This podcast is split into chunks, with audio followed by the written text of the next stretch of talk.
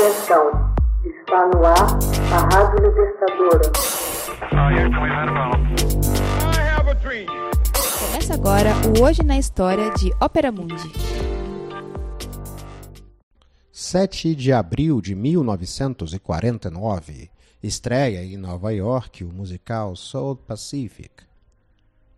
Em 7 de abril de 1949, o musical Soul Pacific estreava no palco do Majestic Theatre de Nova York.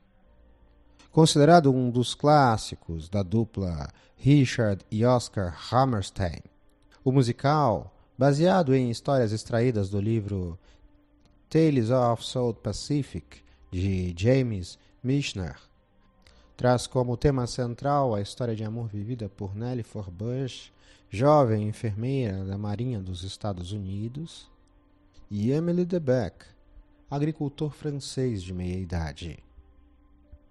Há também o romance vivido por Joseph Cable, jovem soldado da Marinha estadunidense, e Liat, uma nativa da ilha de Ballyhau, filha de Blue Mary, uma sarcástica vendedora de utensílios e trajes típicos.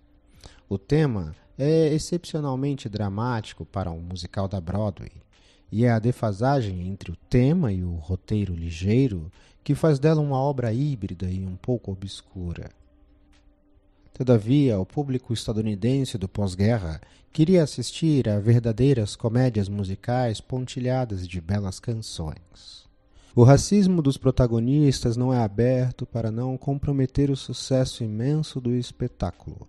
É o maior defeito que se pode imputar ao musical, bem mais interessante do que parece à primeira vista. Mas não se pode negar a coragem dos autores, visto que a história integra um certo número de elementos bastante chocantes para o público da época. Uma enfermeira estadunidense, portanto branca, se enamora de um homem mestiço, com um perfil criminoso e repleto de filhos. De resto, um garboso tenente Tendo já uma noiva, se enrabicha com uma moça, filha de uma megéria de negócios nebulosos. A adaptação cinematográfica de 1958 deixa transparecer uma nova ambiguidade. A homossexualidade latente de vários marines, e em particular do tenente marcado por dois elementos classicamente utilizados para sugeri-la. Esquece rapidamente de sua noiva, para cair amoroso de Liat e morre nos braços de um homem. A maioria das canções tem a marca Rogers e Hammerstein, com a participação de Joshua Logan em algumas letras. Ou seja, uma construção sutil, partindo de um fundo operístico, sustentando linhas melódicas ligeiras, porém sofisticadas. Os autores acrescentam à partitura fragmentos cósmicos, exóticos ou jazzísticos, justificado pelo contexto político do tema.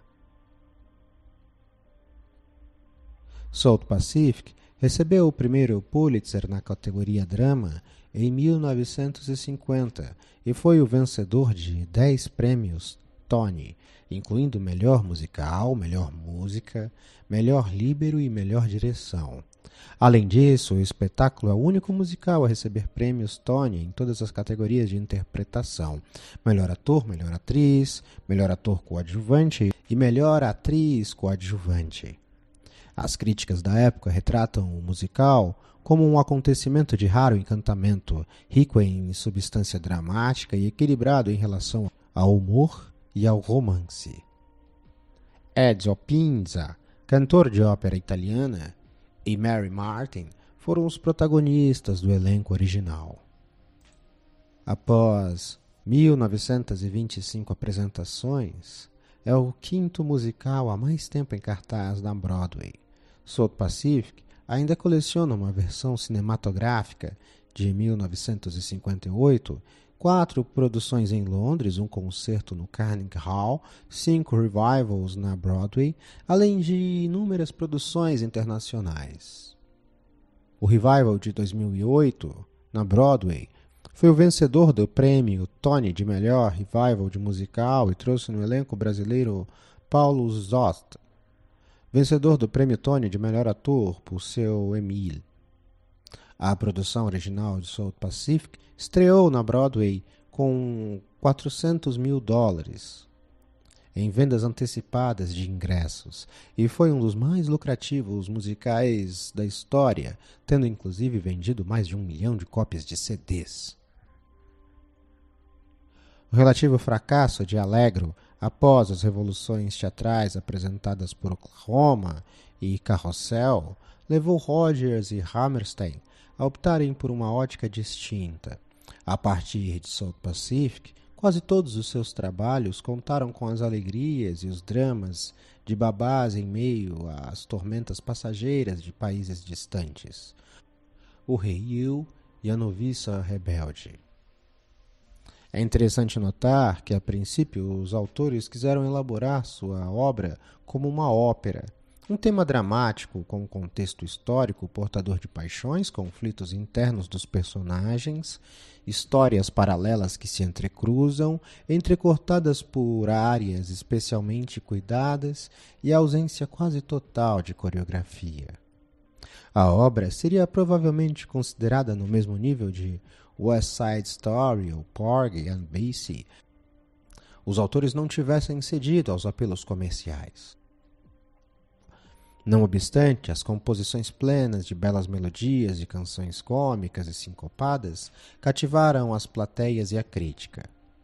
Richard e Oscar Hammerstein são, até hoje, reconhecidos como a maior parceria da história do teatro musical.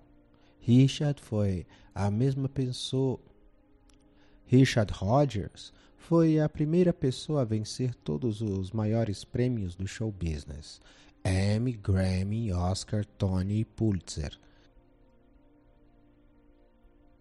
Com mais de 850 músicas, Oscar Hammerstein escreveu as letras e o libreto de O Barco das Ilusões com a música de Jerome Kern, e visto como um que é visto como um divisor de águas na história do teatro musical, que até então trazia aos palcos apenas operetas, comédias musicais leves e teatro de revista. Oscar também acumulou oito prêmios Tony e oito Oscars.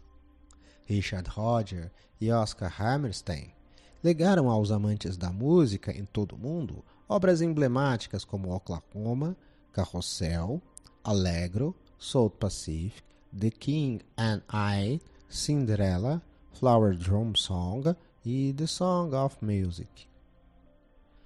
Hoje na História. Texto original Max Altman. Narração José Igor. Edição Laila Manuelle. Você já fez uma assinatura solidária de Opera Mundi? Fortaleça a imprensa independente acesse www.operamundi.com.br/apoio. São muitas opções. Você também pode fazer um Pix usando a chave apoie.operamundi.com.br. Obrigada!